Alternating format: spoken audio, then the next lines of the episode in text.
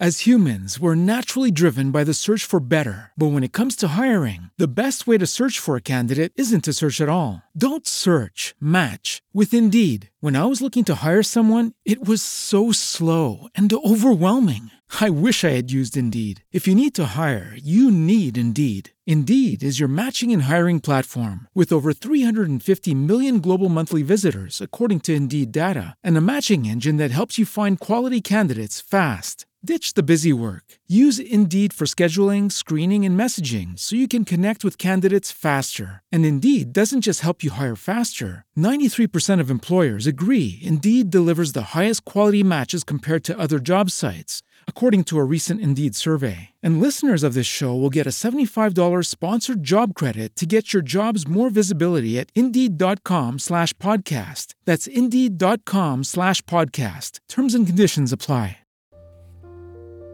Bentornati in questo nuovo episodio, io sono Alessandro Soraci e questo è Quattro Passi.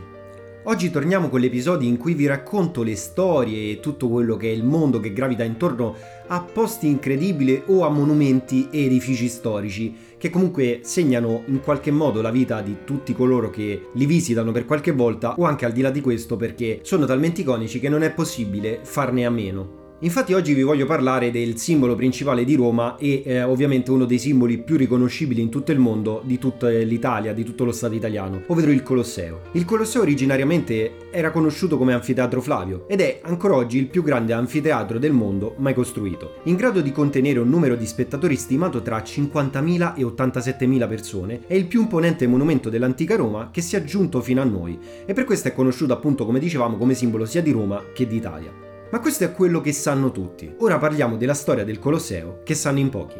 La costruzione iniziò nel 72 d.C., sotto l'imperatore Vespasiano, della dinastia Flavia. L'area scelta era una vallata tra Velia, il Colle Oppio e il Celio, in cui si trovava un lago artificiale fatto scavare da Nerone per la propria Domus Aurea. Questo specchio d'acqua venne ricoperto da Vespasiano con un gesto contro la politica del tiranno Nerone, che aveva usurpato il terreno pubblico e lo aveva destinato ad uso privato. L'edificio era il primo grande anfiteatro stabile di Roma, dopo due strutture minori o provvisorie di epoca Giulio-Claudia e dopo 150 anni dai primi anfiteatri in Campania. Tito aggiunse poi il terzo e quarto ordine di posti e inaugurò l'anfiteatro con 100 giorni di giochi nell'80 d.C. Poco dopo il secondo figlio di Vespasiano, l'imperatore Domiziano, operò notevoli modifiche realizzando i sotterranei dell'arena. Contemporaneamente all'anfiteatro furono innalzati alcuni edifici di servizio per i giochi, i ludi con le caserme, i luoghi di allenamento per i gladiatori, la caserma dei marinai, i depositi delle armi e delle attrezzature, il sanatorium, luogo di cura per le ferite dei combattenti, e lo spoliarum,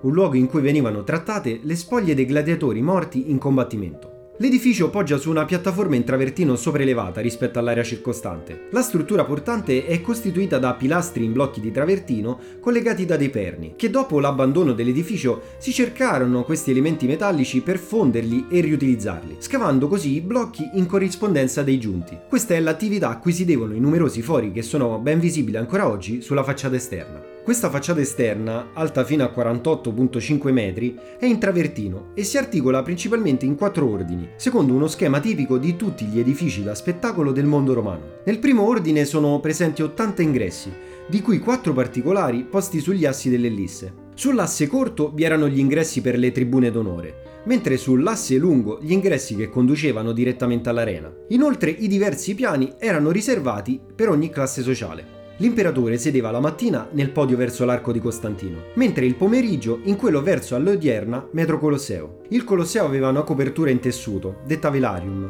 formata da molti teli che coprivano gli spalti degli spettatori ma che lasciavano scoperta l'arena centrale. Il velarium era usato per proteggere le persone dal sole ed era manovrato da un distaccamento di marinai della flotta di Miseno, stanziata proprio accanto al Colosseo. Gli spettatori raggiungevano il loro posto entrando dalle arcate loro riservate. Gli imperatori e le autorità raggiungevano invece i loro posti fruendo del privilegio di entrate in ingressi riservati, mentre il resto del pubblico doveva mettersi in coda sotto l'arcata che mostrava il numero corrispondente alla propria tessera assegnata. L'arena ovale è 86 x 54 metri e presentava una pavimentazione parte in muratura e parte in tavolato di legno. Veniva inoltre ricoperta da della sabbia costantemente pulita che fungeva all'assorbimento del sangue degli uccisioni. L'arena aveva varie trappole e montacarichi che comunicavano con i sotterranei e che potevano essere utilizzati durante lo spettacolo. Sotto l'arena erano stati realizzati ambienti di servizio, articolati in un ampio passaggio centrale lungo l'asse maggiore e in 12 corridoi. Qui si trovavano i montacarichi, che permettevano di far salire nell'arena i macchinari o gli animali impiegati nei giochi, e che, in numero di 80, si distribuivano sotto i quattro corridoi. Il Colosseo ospitava i giochi dell'anfiteatro, che comprendevano lotte tra animali, l'uccisione di condannati da parte di animali feroci o altri tipi di esecuzioni, e combattimenti tra gladiatori. Le attività seguivano un programma codificato. La mattina c'erano i combattimenti fra gli animali, o fra un gladiatore e un animale. All'ora di pranzo si eseguivano le condanne a morte, e solo nel pomeriggio si svolgevano i combattimenti fra gladiatori. Per l'inaugurazione dell'edificio, l'imperatore Tito diede dei giochi che durarono tre mesi, durante i quali morirono circa 2000 gladiatori e 9000 animali. Per celebrare invece il trionfo di Traiano sui Daci, vi combatterono 10.000 gladiatori. Gli ultimi combattimenti tra gladiatori sono testimoniati nel 437, ma l'anfiteatro fu ancora utilizzato per le uccisioni di animali fino al regno di Teodorico il Grande. Le ultime vennero organizzate nel 519 in occasione del consolato de Utarico e il 523 per il consolato di Anicio Massimo. Gli scavi dei collettori fognari del Colosseo hanno restituito inoltre i resti di scheletri di numerosi animali sia domestici che selvatici, tra cui orsi, leoni, cavalli e struzzi. Il primo intervento di restauro si ebbe sotto Antonino Pio, Infatti nel 217 un incendio innescato presumibilmente da un fulmine fece crollare le strutture superiori. I lavori di restauro fecero chiudere il Colosseo per 5 anni ed i giochi si trasferirono al Circo Massimo. Un altro incendio causato da un fulmine fu all'origine dei lavori di riparazione ordinati dall'imperatore Decio nel 250. Poi, dopo il sacco di Roma nel 410 ad opera dei Visigoti di Alarico, sul podio che circondava l'arena fu incisa un'iscrizione in onore dell'imperatore Onorio. I restauri continuarono anche dopo la caduta dell'impero e dopo un terremoto del 484, Decio, Mario, Venanzio, Basilio curò i restauri a proprie spese. Poi, dopo l'abbandono del Colosseo, Esso fu adibito nel VI secolo ad area di sepoltura. Successivamente fu utilizzato anche come castello. Tra il VI e il VII secolo fu fondata all'interno del Colosseo una cappella oggi nota come chiesa di Santa Maria della Pietà al Colosseo. Il grande terremoto del 1349 provocò il collasso dell'esterno lato sud, costruito su un terreno alluvionato e instabile. Con lo stato di semi-abbandono, a lungo fu utilizzato come fonte di materiale edilizio. Inoltre nel XIII secolo fu occupato da un palazzo di Frangipane, poi successivamente demolito. I blocchi di travertino furono sistematicamente asportati tra il 1400 e il 1600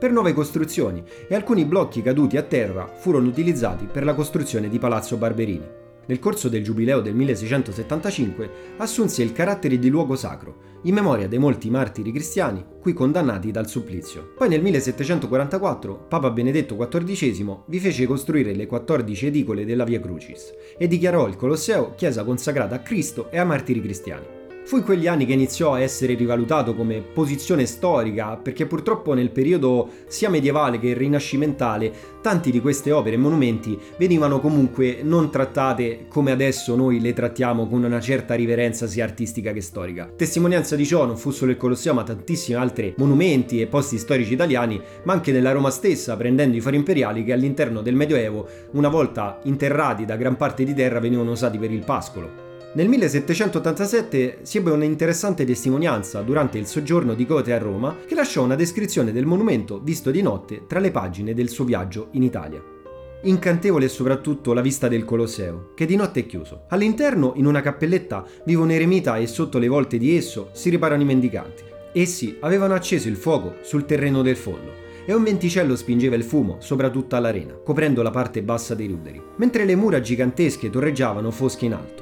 Noi, fermi davanti all'inferiata, contemplavamo quel prodigio.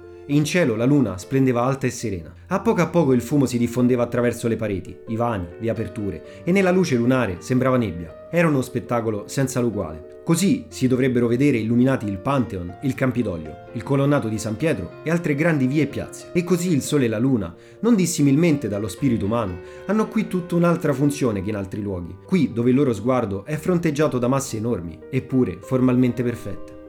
Agli inizi dell'Ottocento, oltre ad essere oggetto dei più fantasiosi progetti di riuso, il Colosseo era compromesso, dopo essere stato per secoli abitato, adibito al luogo di culto cristiano ed utilizzato come cava di travertino. I primi restauri iniziarono dopo il 1806, anno in cui un violento terremoto compromise la statica dei due lati liberi dell'anello più esterno. Il terremoto aveva particolarmente aggravato la situazione del terzo anello sul lato occidentale, dove era richiesto un intervento di emergenza. Giuseppe Valedier, che si era già interessato al Colosseo nell'815, si occupò otto anni dopo del recupero dell'anello perimetrale nel lato versi fuori. A dieci anni dall'inizio dei lavori, l'opera fu celebrata da Valedier stesso al pari di una nuova architettura, in Opera di architettura ed ornamento, ove descrisse ed illustrò il cantiere dalla costruzione fino alla fine del restauro. L'ultimo grande intervento fu operato sul lato nord, verso l'attuale via degli Annibaldi, il più conservato ad eccezione dell'attico, che presentava uno strapiombo di oltre 60 cm fuori dall'asse. Inoltre i resti della Meta Sudans, la Fontana Flavia,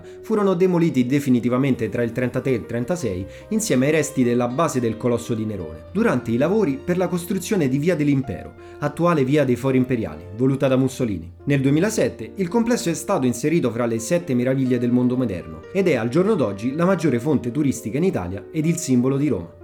Termina questo episodio di Quattro Passi, spero che vi sia piaciuto anche questo episodio che è tornato con gli episodi legati a tutto quello che è il mondo dei luoghi, monumenti storici o tutte le caratteristiche più peculiari e curiose in giro per l'Italia, soprattutto per noi e poi per il mondo, in cui cerco di raccontarvi comunque qualcosa un po' più in profondità nel dettaglio della storia che ha creato poi la possibilità sia di dare la luce e per esempio in questo caso nella scoperta di non tanto solo come è nato, ma anche tutto il periodo storico in cui c'era un grande boom nel Rinascimento, nella grande produzione artistica, ma dallo stesso tempo come non venivano considerate, come adesso invece consideriamo, queste maestose opere di ingegno e d'arte. Termina definitivamente questo episodio, io sono Alessandro Sorace e vi aspetto alla prossima puntata.